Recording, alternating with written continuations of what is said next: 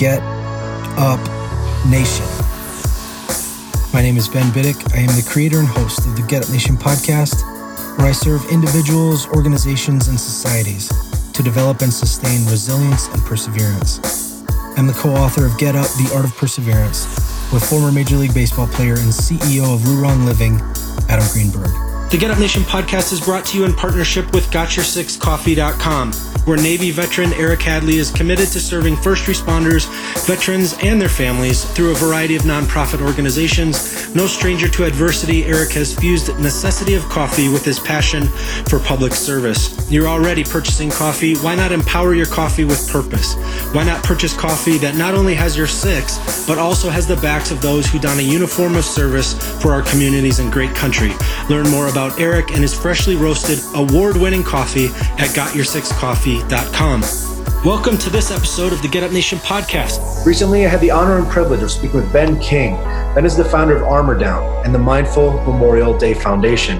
Ben served in Iraq as a psychological operations sergeant in the United States Army. During that time, he was the chief of a three man tactical PSYOPs team. He didn't fully realize the psychological effects of his deployment, and it was nearly 10 years after his return that he began to realize his trauma. It was while confronting his own post traumatic stress that he began his mission and journey with Armor Down. I've been looking forward to connecting with Ben and discussing his insights into how mindfulness contributes to our ability to be resilient. Ben, welcome to Get Up Nation. Thanks, Ben. It's an honor to be here. It's an honor to be speaking with you, sir. Where do you currently live and work? We'll start with that. Sure. I'm in uh, essentially Richmond, Virginia, just south of Richmond, downtown Richmond, in a uh, kind of an area called Midlothian, Midlothian, Virginia. I grew up in Richmond. I grew up on in a on a place called Church Hill, and if anybody's familiar with you know kind of older American history, it, Church Hill's the hill where Patrick Henry gave the famous "Give me liberty or give me death" speech. Wow. So I grew up there. I've grown up in and around Richmond for the first major developmental chunk of my life. Then uh, ended up moving overseas for a little while. Then came back, went to university in Washington D.C. Spent another huge chunk of my life in Washington D.C. Went to Iraq, came back to live in Washington D.C and then I had to take care of my mother as she moved on after ALS, help out with my family, moved to Richmond. And now we're digging in roots in Richmond. So it's been kind of interesting circle, but back in Richmond. Right, right. Excellent. All right. And will you share a little bit about what led to your decision to join the military? Ultimately, I wanted to prove myself and be someone who could be tough and admired and happy. And I thought that the way to do that was to be as much of a badass as I could be. And I've, I've thought a lot about this a lot. So I was born in 1980. And so and when I was 16, 17, 18, or 13, 14, 15, 16, 17, 18, you know, think about those teenage years. What was happening in society in the in the in the early and later 90s, right? What movies were coming out, right? And so the the people that really influenced my idea of what like a, a like a strong man was Arnold Schwarzenegger, Sylvester Stallone, Van Damme, Jean Claude Van Damme, those movies. Remember Cobra? Remember Clint Eastwood. He was a little bit. He was still. I mean, he was he was still in there, but he got he got real big in the in the two thousands. Remember, uh, or not? Not excuse me. Chuck Norris, Bruce Willis. So this was the presentation on the big screen, right? Of you know how how do I be this this guy, right? right? Well, my the reason why I was really trying to figure it out was trauma. My brother died in a freak drowning accident when I was ten years old, and what what trauma did for me was create this massive black hole that anything that was positive, anything that was grounded, anything that was stable, the black hole just sucked it all in hmm. and created this massive absence. And, and so I tried to fill that absence and make myself invulnerable. I really worked hard to try to figure out how to do that and be a badass, be a warrior. That's that was where my heart was. And so I, I did it all. You know, I did, I was, I became a Boy Scout. I became an Eagle Scout. I played football. I became the captain of the football team. I joined a fraternity to be with the guys. And then ultimately the next extension was the military. So that's that's in a nutshell why I joined the military. To the degree that you're comfortable, would you share some about your experience overseas or you know some of the things that you experienced there? Yeah, yeah. So 99% of my experience overseas was kind of living the warrior dream. Like my job was psychological operations, which meant that we had to be the middle the middle people between units that we were attached to and between the frontline units and the local Iraqis.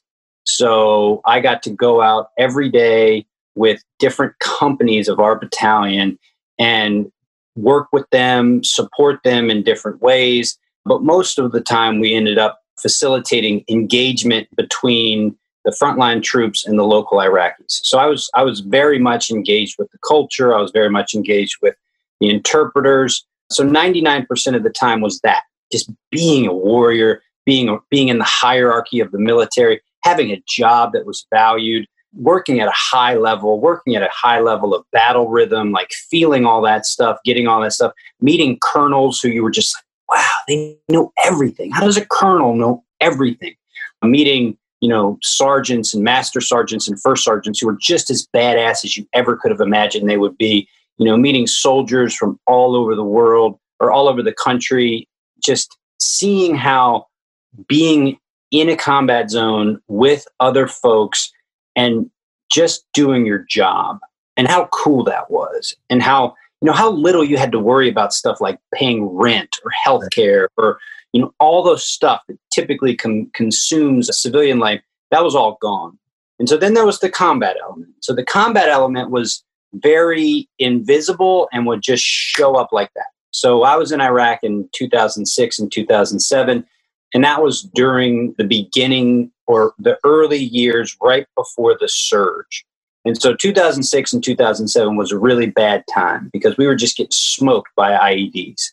So it was a constant threat and you couldn't see it and you couldn't really fight it. So it was very tricky. And so what would happen is we would just be kind of going about our day and then there would be some kind of explosion or some kind of catastrophic event. And so that would, you know, be things like just all of a sudden start getting mortared or having massive explosions go on go off outside the gate you know the kind of explosions that shook the whole base a sniper fire every once in a while. And then on and then a couple instances and this was like maybe only three or four instances were really close calls. One was a, a, a rocket coming in and landing and we were standing here. So the rocket exploded that way Mm. So if we had been standing here, the rocket would have exploded right into us. We just happened to be under the arc of the rocket. And just having that just poof, and then being like, take cover, take cover, get out of cover, all clear. All right, let's go on mission. so it was just just constant. The main experience for me, and this is what Uncle Sam gave me a Purple Heart for, was on New Year's Eve of 2006. We took a direct hit from an IED, a, spe- a, special type of IED called an EFP, which is an explosively formed projectile. Trump killed the guy Suleiman, who is the Iranian kind of mastermind behind behind that. But part of the reason why he became infamous was because his ability to get these EFPs into Iraq, and then the EFPs cut through whatever armor we had. Didn't matter if it was a Bradley, didn't matter if it was an up armored Humvee, it just cut right through them. So on New Year's Eve at around 10:30, I was driving the truck. The truck got hit. It was is aimed directly at me, and but for the grace of God, I survived. And that you know that's a pretty pretty wild story, but I'll maybe go into some other time. But anyway, that was the main that was the main experience in terms of like engagement with the enemy. It was an invisible enemy. It was largely uh, something that you couldn't see or experience or fight against. You just had to kind of endure. After the IED, I spent about a week in the hospital, kind of main hospital area in the green zone, and then went back to my base and was back on mission, you know, several days later. But by that time, in my mind, right, in my mind, I realized I had like, I felt like I did it, right? It's like, okay, you wanted to prove yourself, you wanted to be this warrior. How do you do it? How do you prove yourself? Well, your government gives you a medal for surviving enemy contact in a direct way. And so I felt like I had done it. I really did. And so I came back from Iraq really feeling a sense of pride and accomplishment for having served my country with honor, facing the enemy straight on and, you know, moving forward. So I came back really with a really positive vibe, money in my pocket, and it was good to go. The things that create post traumatic stress, that feeling of helplessness and that feeling of terror or, or sheer horror fused together at the same moment, the mention of an invisible enemy that would surface at any point with lethality and just surfacing at any point. So an uncontrolled situation, it makes a lot of sense. And and like you were saying, the IEDs, how many how many service members would spent their days driving around just hoping that the road would not explode underneath them and all of those i remember as far as my service it was like we were shown videos of service members getting blown up like all the time during training and saying you know, watch for this, this, this, this, this, and it's like an unending. And then when you get out on the roads in Iraq, it's like every five feet that there's something that could have an IED. Like, yeah, yeah, a really great explanation of what that experience is like.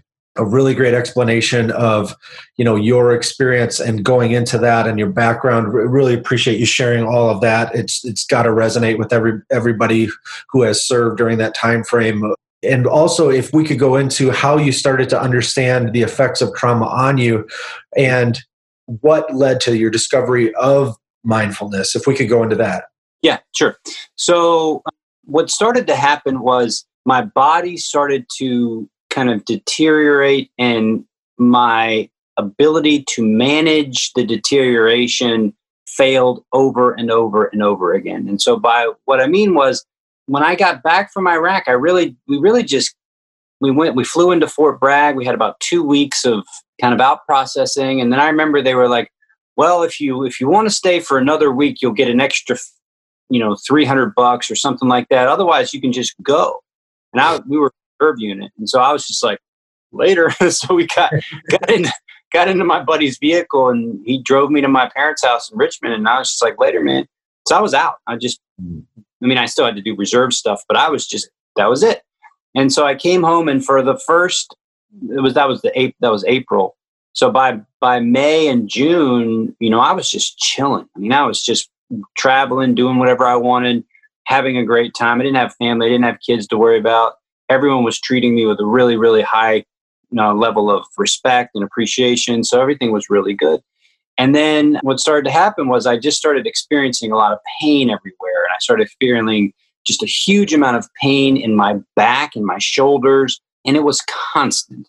I was constantly moving and adjusting. I never, I could never sit still. And, and my mind was, would go into these just like, just spin up. And, and what, what really started to do it, what really kind of put the nail in the coffin was when I had all these problems sleeping.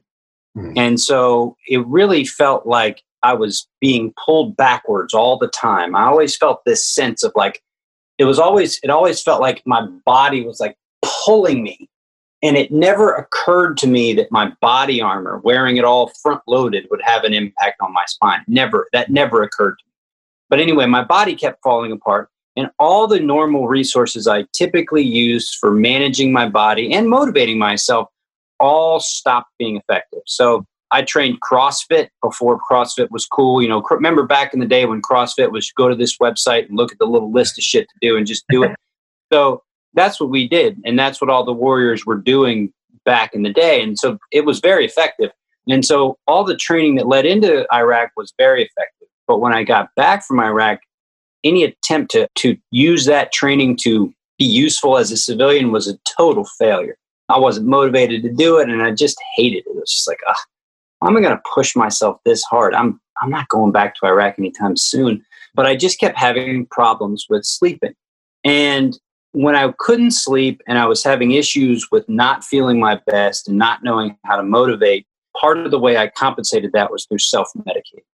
And when the self medication would work on would work well, you know, but it wasn't sustainable and it wasn't very good. And I wasn't managing any of the problems that I was starting to feel and the feelings that were growing inside of me. And the anxiety and the emotional outburst stuff just became very, very consistent. It was a, uh, it was a daily kind of challenge that would just be overwhelming, like shaking overwhelming. Like, what the fuck is going on overwhelming? What? Oh my God. Like, just, like I'd be having conversations with people and like, like in between the words I was saying, I would have these like, like I'd be confronted with all this stuff. It was like there was this layer of stuff that was just boom pounding in. And then when the sleep stopped happening, it oh, would it would like come together in my mind. So I would close my eyes and it would be like it'd be like staring into a light bulb. So I'd be mm-hmm. closing my eyes, but I would be staring into a light bulb and I'd be like, there's no way in hell I'm going to sleep. Wow. And then I start to project into the future of what it would mean for another night of not sleeping. Oh yeah. And then it's like three and four days of not sleeping. And then what really started to develop was this massive kind of meltdown issue. And so I would I would basically end up like balled up in a corner, crying, hyperventilating, not understanding what was going on. And then because I couldn't understand what was going on, I would develop these grand being a liar and a fraud and it, you know everything I put everything into just getting through the day, but it was just it was bad. And I would I would be able to I got kind of proficient at having something happen and then just spinning up and up and up and up and up and up, mm-hmm. and get really, really, really just hugely agitated. Mm-hmm. And I remember the the feeling was one of I can either break shit or I can kind of like go into a hole. Mm-hmm. And so I would, I would, go into these holes and they would be the, they'd be pretty pathetic. I mean, like they kind of like sobbing in the corner, like snot dripping. bad. so, so that was kind of when I was like, okay, I'm bad state here. The very first thing that had a positive impact was actually yoga. Mm-hmm. And it was my body that really afforded me a way to kind of manage what was going on in my head. So I remember I took a yoga class at like an 11 o'clock class at the gym. It was like me and a bunch of soccer moms. And the yoga teacher was super cool. And her name, her name was Jewel, Jewel Greenberg. And she was just really cool about, you know, teaching me yoga. And, and she kind of like, like I was such a cliche dude. Like I was, the, I was the guy that was, you know, riding a motorcycle. I got bought a motorcycle after Iraq and like, you know, just living on edge and all that shit. And I'm riding a motorcycle to my yoga class. Such a cliche. I mean, I you know I modeled my I modeled my identity off of movies. So what's I mean, what's more cliche than that? And so so I started taking yoga, and the way I realized yoga worked was twofold. One, I was used to no pain, no gain, and my body my body only really responded to like negative stimulus or alcohol or like porn, like self stimulation type stuff. Any nuance other than that type of stuff was like, didn't feel it. It just didn't show up, didn't register.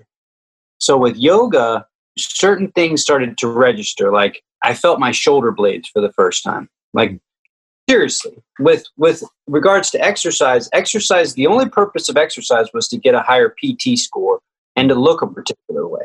Mm-hmm. It was big shoulders. It wasn't about what my shoulder, what comprised my shoulders or my shoulder blades. It was just stronger, bigger, better look.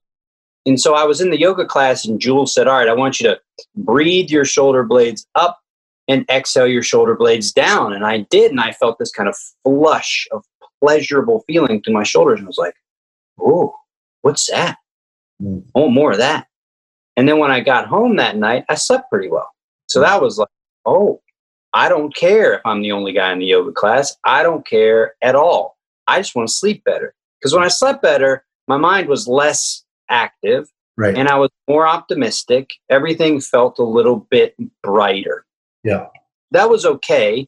Uh, and that was some progress. But as my life got more kind of kind of full, other triggers would just send me into these terrible, terrible downward spirals. And I just couldn't understand what was going on. And so I kept kind of like getting stuck in my own thinking. And I, I'd start to anticipate the situation, and then I would project from the situation into the future. And so I was never actually addressing what was going on. I was just maintaining this constant narrative, which downrange was called hypervigilance and threat assessment and was very smart and strategic. But at home, it was kind of a manic, kind of a devastating, confusing kind of mess. And I remember, I remember I would get songs stuck in my head and it would just be this constant like whirring of sounds and like just confusion. And then when it got really bad, it would what would happen what I was called slam sounds. And that was everything I heard wasn't just uh, the sound, it was the sound times slamming into my head. And so I would hear like a siren, and the siren would like go off in the background. But in my head, the siren would become huge and it would just go woof, woof, woof. And then my voice in my head would start to slam the sound. It was very, very disorienting. It was kind of terrifying. It made me it made me think that there was something inside of me that was that was really just dark and and scary. And that was when kind of the suicidal ideation started to develop because when you're in the and you're when you're analyzing the past and projecting into the future, all your systems are shot you're not sleeping and you're using self medication, what develops is a perfect recipe for the worst version of yourself, which I would I refer to as my demon, would come out and be like, yeah. I can fix it for you. Mm. I can fix this for you. Mm. Just listen to me. And it was I, I I visualized it as beneath me, like in my stomach. So it was like looking up. And it was just like this. I, I can fix this Wow. So the the conversation around firearms and suicide is an important one to have because I remember my tactical proficiency was was solid. It's mm-hmm. just what I put that on was where my mind went. So I'm in my worst state possible. And this little voice is saying, I can fix it. Right. And what my what does my tactical knowledge do? Well, what's the easiest way to fix this problem? We'll just shut it down. Well, how do we shut it down?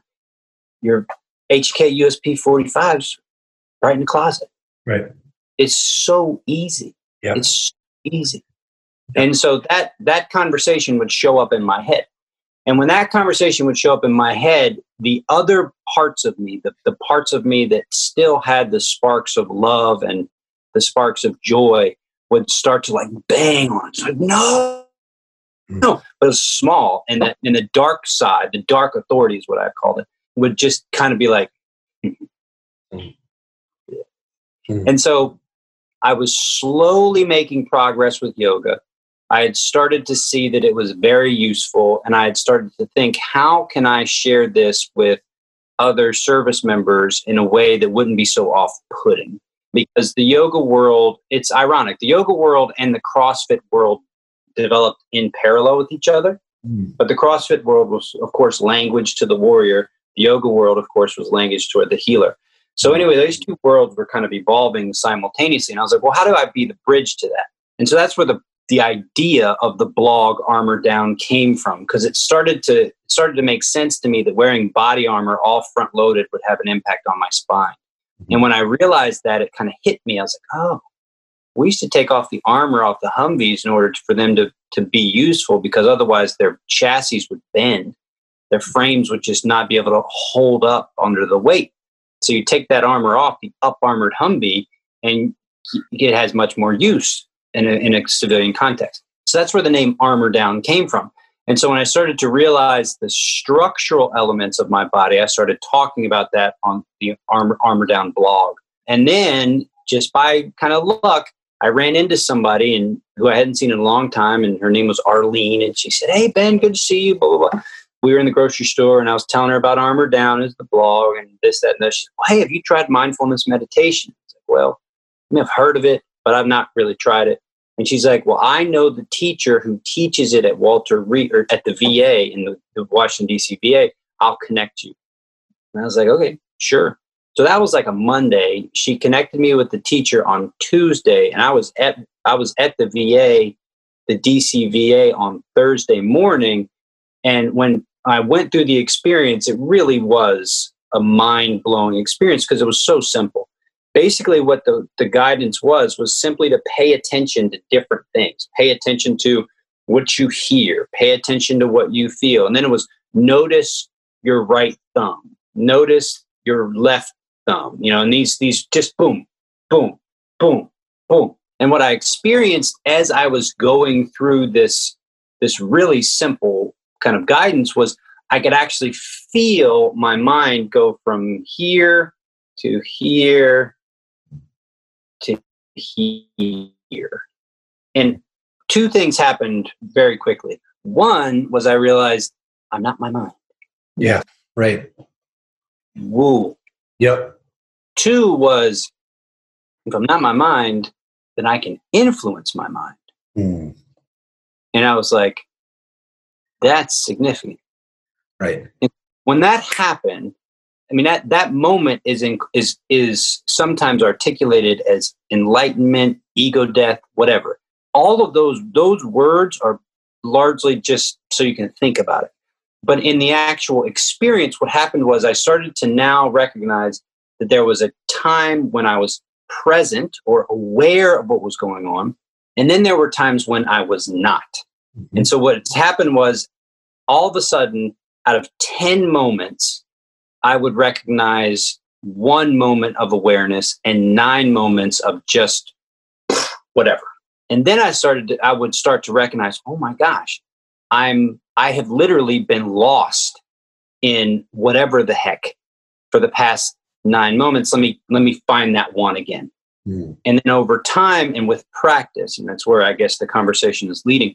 With practice, what has happened is that started to switch. So instead of one to nine, it was two to eight, and then three to seven, and then four to six, and then five to five, and then six to four. And so now it's it's more often that I am absolutely 100% present with what's going on.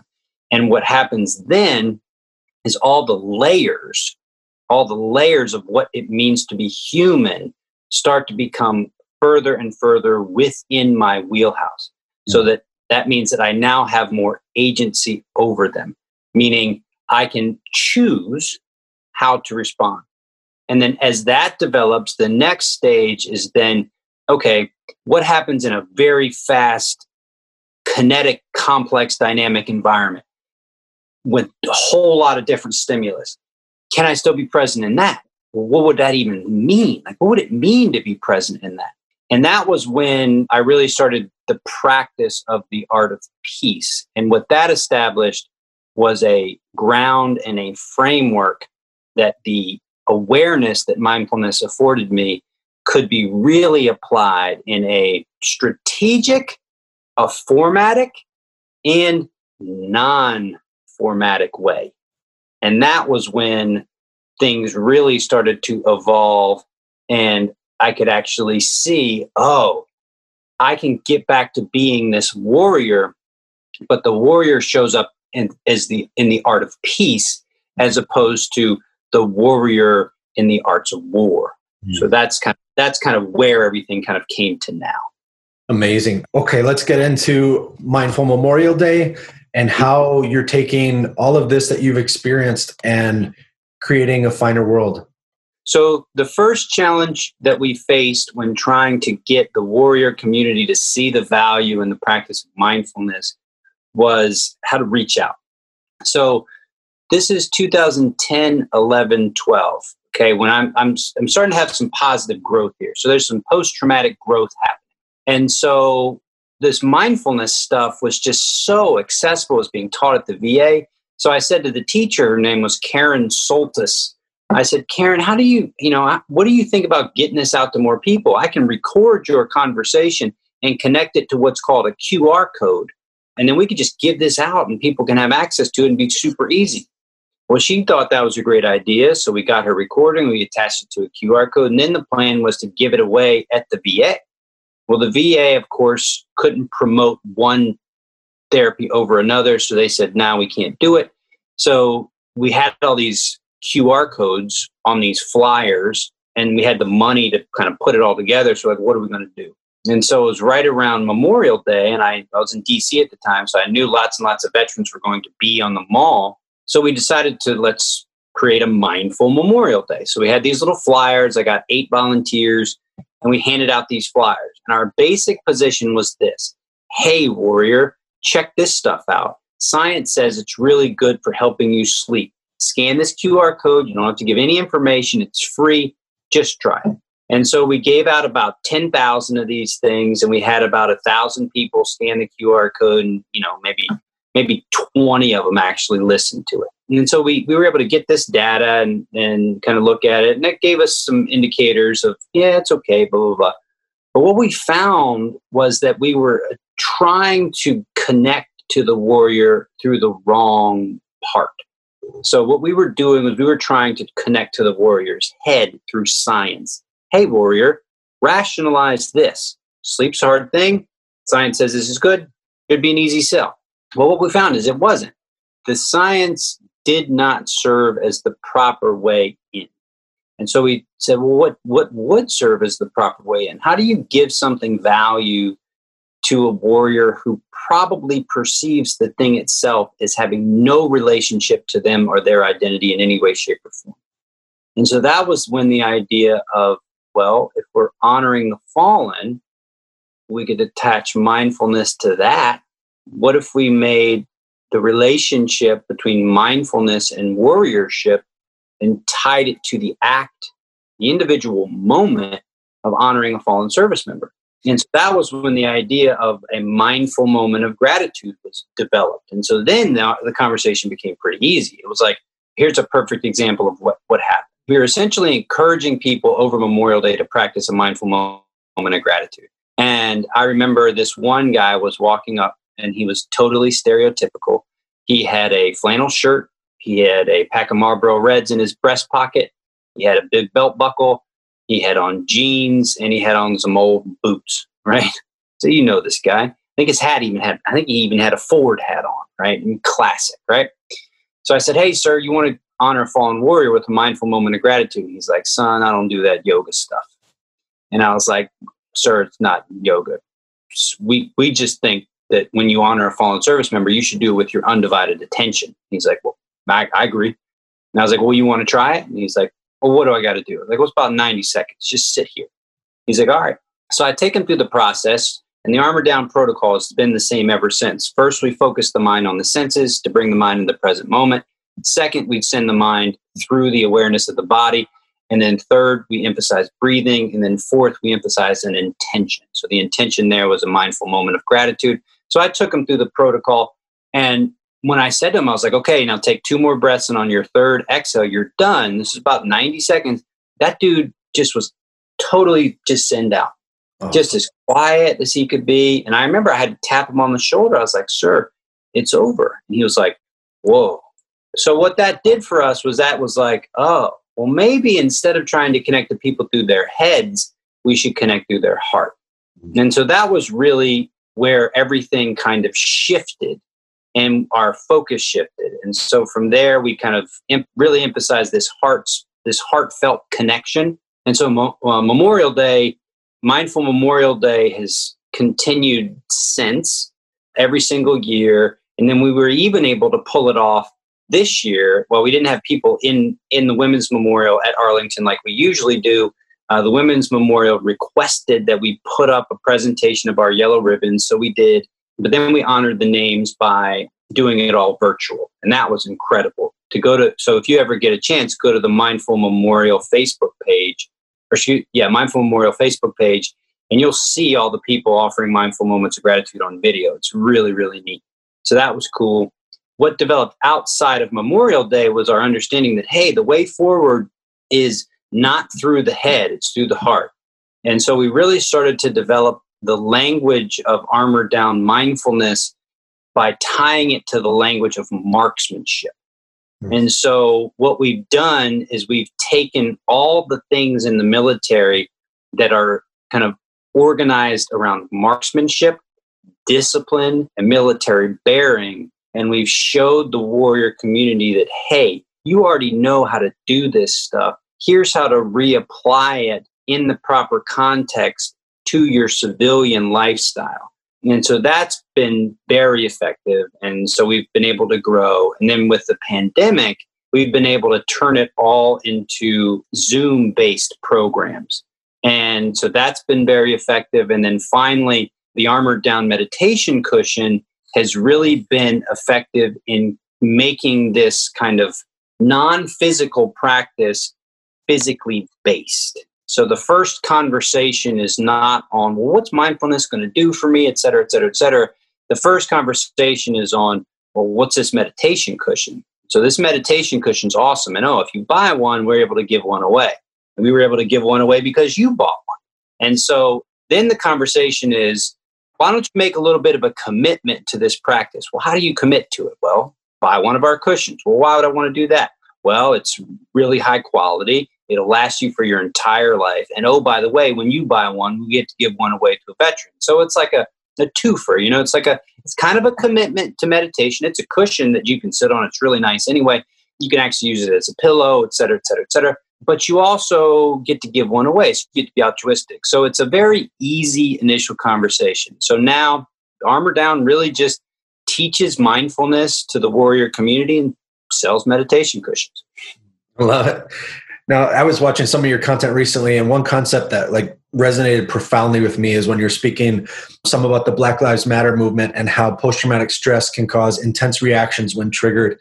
It spoke to the truth that children growing up in poverty can often mm-hmm. experience post-traumatic stress and chronic mm-hmm. stress. First responders who risk their lives on the streets can see firsthand, you know, every day they see the horrors of this life and have a lot of vicarious trauma themselves if it's not directly on them as chronic stress or, or post-traumatic stress and then veterans who have experienced military sexual trauma or combat often develop post traumatic stress as well.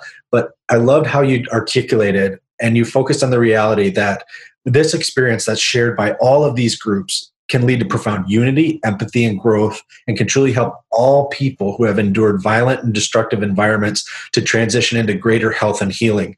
And it really is something that I'm really focused on, is really, especially with the idea of suicide prevention, is really realizing, you know, this can be overwhelming as people experience this. I think of your detailed description of what you were experiencing, what a lot of veterans out there who may be watching experience daily and are drinking heavily to try to control it or, you know, using other substances to medicate. But what I have such honor and respect for you for what you're doing here is you're helping people see the opportunity within this and how it can truly lead to a societal altering reality that messages and realities that exist now by focusing on this can be transformed into a society that is so much more self-aware that is so much more mentally healthy that prevents suicide that leads us to really really healthy relationships and experiences and work so could you talk a little bit about those concepts and where you see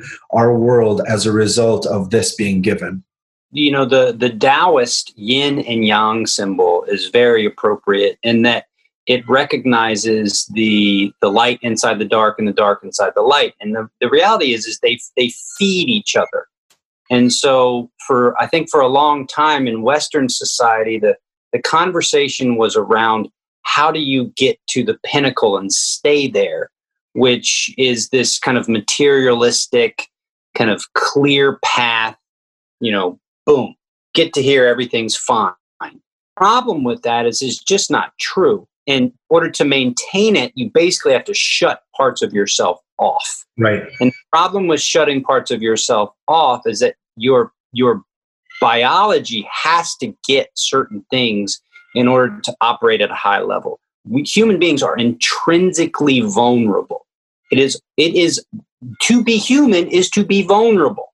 I mean that is that is what makes the human existence worth being human for. I mean, if you're if you're a believer in our divine nature, you know, part of the reason why we we're not in a divine state all the time is because in a divine state there's no vulnerability. And what would that, that what would that offer as in terms of like evolution and growth or change? Right. So that's what the human experience is. And so what we've experienced by virtue of our power, especially as Americans, and by virtue of our privilege. And I'm speaking in particular about the white male privilege. Right. What we experienced by our power was a kind of a mythical kind of ideal, you know, and it's it's kind of weird because I'm seeing the the basic structure of that myth kind of originates in Richmond, Virginia. I mean, those are the the, the capital of the Confederacy was Richmond. The monuments to this ideal kind of position are all falling apart, which is absolutely appropriate because it was a myth. But the power of that myth was sustained for a long time. What that myth is breaking apart and what PTSD does and what trauma does is it opens that vulnerability hole, similar to the way it opened up for me when my brother died, and even further when the IED struck, is that hole opened up. Now, what happens when the hole opens up and you're just stuck without any resources, you just get worse and you just develop more and more kind of maladaptive strategies for how to handle it. And right. so when you have to break all those strategies apart and rebuild them, it's very difficult. And that's part of where the suicide comes from. Yep. We saw the exact same thing happen with the warriors from Iraq. See, the, the thing what happened in Iraq is a lot of people didn't experience any combat at all. There's very, very small amount of people in Iraq experienced direct combat. But what they did experience was the disruption and the disorder of being in that environment and then coming back home.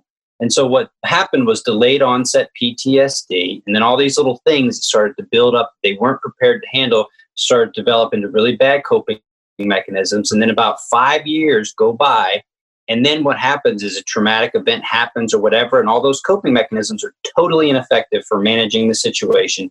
And then that little evil voice, that dark authority, which is in all of us, right? There's darkness in all of us, just yep. like there's light in all of us, shows up and you don't know how to handle it.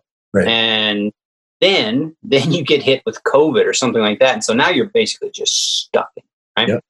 So all this is to say that the trauma that we're experiencing, COVID, at the same time as the old paradigm is dying, mm-hmm. all these things are happening to all of us on yep. a global level. Like if you don't think that the white supremacy lost cause narrative that was nurtured and developed in the United States since 1877, okay? If you don't think that had a profound impact on the, the rest of the world, you're you're mistaken. Right. America set the tone. Hmm. Okay. Mm-hmm. And now what we have is we have all those structures, every last one, all the way down to our currency. You know, Bitcoin and stuff going on there is not accident, right? This balance is always happening. Like I said earlier, yoga and CrossFit developed yep. at the same time. So it's not it's not surprising that technology practices like mindfulness, the ability to share them in this fashion, all this other kind of stuff kind of is evolving the same way as everything else is devolving. Right. Now we're still in the devolving state where everything is just breaking apart. I mean, it's just happening faster and faster and faster, and it's it's it's amazing. It's yep. sad, terrifying. It's ungrounding, scary. So all that's happening right now. But what's going to come out of it, because there is no choice, there is no choice but to become proficient at the management of your internal environment. There's no choice. This morning on this morning's Art of Peace practice, I described COVID 19 as the greatest mental health crisis of all time. Mm. Other pandemics have been very physical. You know, it's really been something that you get this disease and in a couple days you're either dead or you're barely surviving. Well, COVID's different. COVID is just like Iraq. COVID's got a, a pretty high survivability rate. I think it's like above 90%. I mean, most people survive COVID. Right. But we don't but we don't know what the long-term effects are. We don't know where it is in the country because now it's everywhere. We've got all this uncertainty about it. And so it's just deadly enough to make you scared. Yep. And because that's the case, and because all of our normal structures and foundations are falling apart, people are really, really struggling. Where do we turn? Where do we turn to for grounding? And what grounding is, is essentially what sleeping does.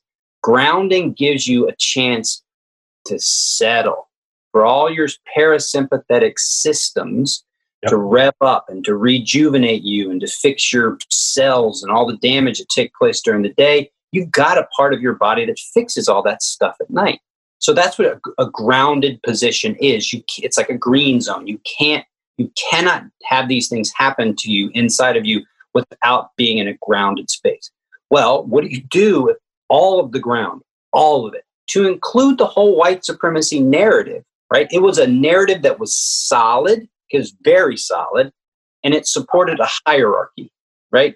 And that hierarchy is fundamentally flawed on countless levels. Mm-hmm. But it was a hierarchy nonetheless that people could rely on, and that structure was sustained. Now, that structure, including the story, so the physical, the mental, and the bigger picture, the spiritual side of that story is all falling apart.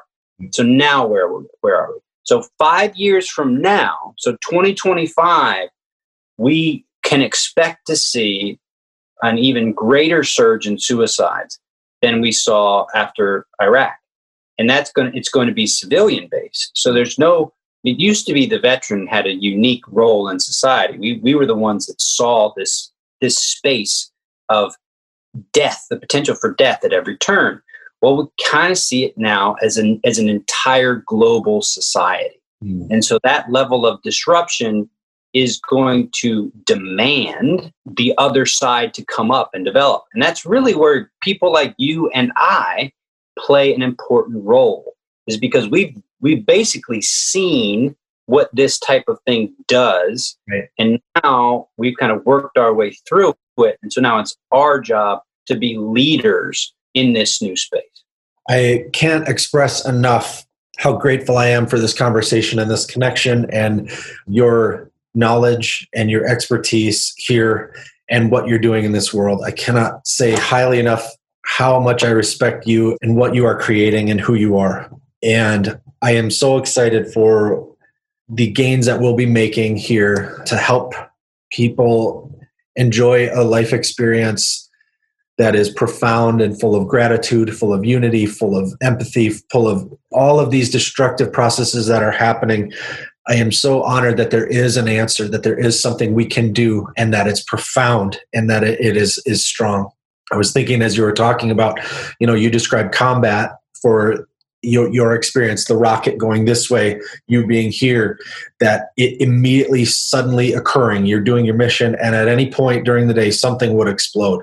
And then you're talking about the transition from that experience into the civilian world. There's COVID suddenly arrived over here.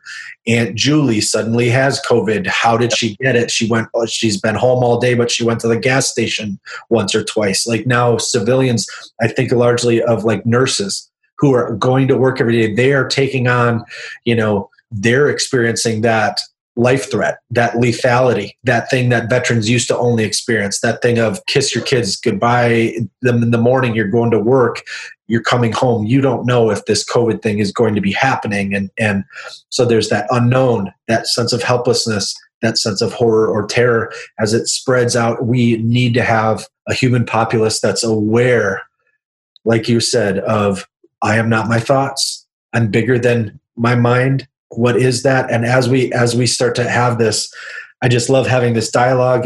I love the opportunity of being able to help people. Like a lot of veterans come back, they don't know what am I going to do? I'm used to being part of this thing that's bigger than me, that is, that I'm getting respected for, that I'm putting my life on the line. It's very meaningful. I have a purpose. And then I come back to the civilian world and I don't have that. I don't understand what that is, what that looks like, how I t- touch base with that, how I engage with that. This is what it can be. There's really something to be said about the relationship to life itself and fostering the relationship to something bigger as very oriented and experiential inside of nature and inside of connecting with other people.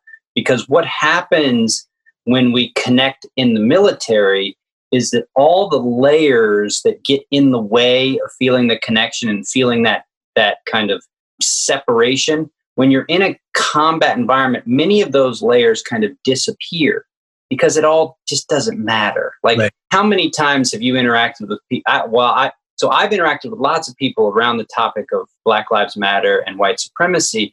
And often warriors will say to me, look, it's only green in the military, man. We don't we don't interact with that stuff. And to a sense, I think they're right. Like I remember being in convoys. And it did not matter that the guy in the turret was, you know, from some podunk town. He had like four teeth and he could barely pronounce anything. He was trusted by his men, so I trusted him. I didn't care what he looked like or where he was from or what his mm-hmm. education was. There was another guy who was, you know, dark as night, but he had a smile and he was fun to be around. And who cared? It right. didn't. It didn't fucking matter. All that mattered was that they were proficient and professional. So you got to not just see that intellectually, but you got to really experience it. So that was just that was just a really kind of nice thing. All those layers, right? Those layers were gone. Okay. In civil society, a lot of those layers come roaring back. Right. I mean, roaring back. And so what you're contending with in civil society are all these layers, right?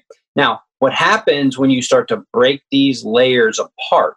And nature, nature is without layers. The only difference between me and my dog is my dog doesn't have an identity, right? My dog's my dog's identity is his central nervous system. It's not his name's Marley, this is his past, this is his future, these are all his expectations, none of that.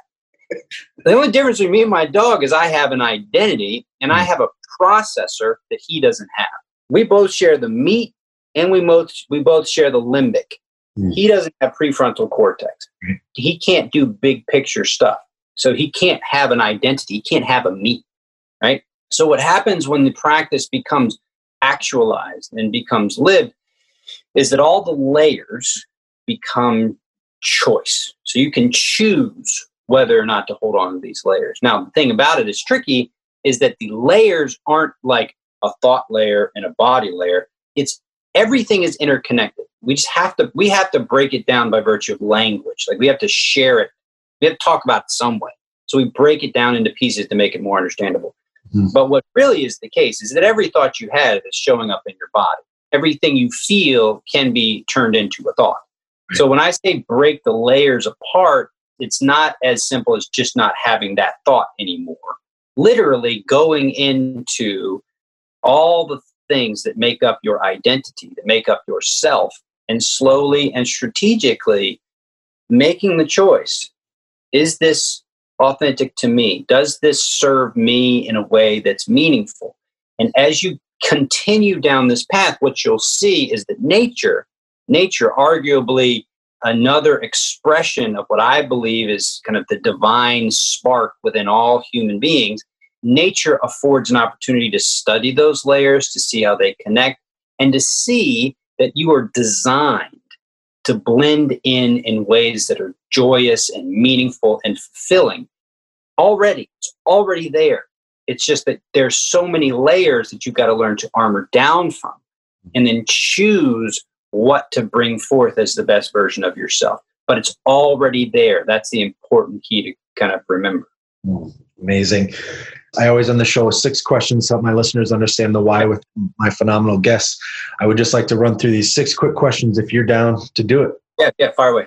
All right. Who are you thankful for today? My dad. I'm really, I'm really, really thankful for my dad. My dad has shown me what vulnerability looks like and shown me kind of foundations to pay attention to, pay attention to in order to be kind of sturdy in the face of really big challenges and be vulnerable at the same time. And now that we've covered who you're thankful for today, what are you thankful for today? I'm thankful that I'm not afraid to be vulnerable. Like, just uh, one of the things that really shook me yesterday was I was interacting with my father in a professional way. I was interacting with some other people, not just my dad in profession. Oh yeah, both actually two people I was interacting with in, in professional way and I and I recognized their vulnerability, and I felt a deep sense of love and appreciation for them. So I'm very thankful for my new kind of wholesome relationship to vulnerability as opposed to in the past where vulnerability was like right yeah and how do you fuel the fire within you stuff like this like connecting to other people and and doing so in a meaningful way. And so what I've experienced over this past hour has been just openness and just like just whatever is within me is coming out. And that just, it just feels very real. It feels worth being alive for. And it feels very motivating. And so you have been incredibly motivating in this conversation, how well you've been listening. And so that really fuels me. The fact that we're sharing this with others, that really fuels me. I'm honored by that. What is one thing adversity taught you to value? Your best and your worst come out through adversity. And so adversity is really is really more of an opportunity to kind of evolve than something to be avoided.